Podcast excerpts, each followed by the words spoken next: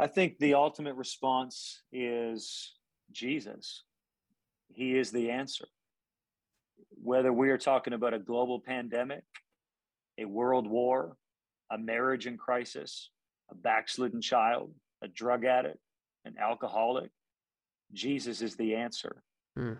And as we all consider the reality that each of us has probably asked God some questions in the past couple years, we need to be aware that everybody is asking questions right now.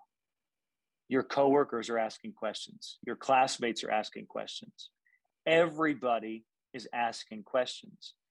And I think this is why the scripture admonishes us that we have to be ready in season and out, or if I could say it this way, be ready when there's no chaos and when there is chaos.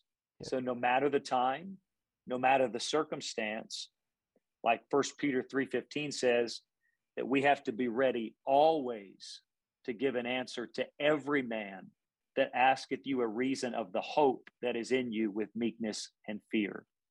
And so as the church, our responsibility is not to ask the question, but to provide the answer. Mm.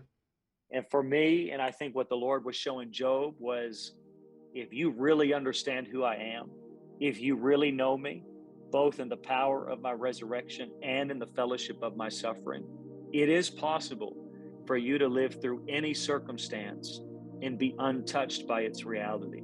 You can live with such confidence in who God is, His love for you, His care for you, that when everybody else is asking questions, you can be the one that has an answer. You can be the one that is able to rise just like Peter did on the day of Pentecost. When the question was asked, What meaneth this? Peter stands up and gives the answer. And in a day when I would say that the Holy Ghost is breaking the yoke off of nations and cities and families and hearts freeing them from the bondage of the present world, causing them to look and wonder and ask, what's our responsibility? Our responsibility is to make sure that we are walking with God, not contributing to the questioning community, but that we are giving an answer to every person that asks and letting them know who our hope is in and why we have a reason to have it.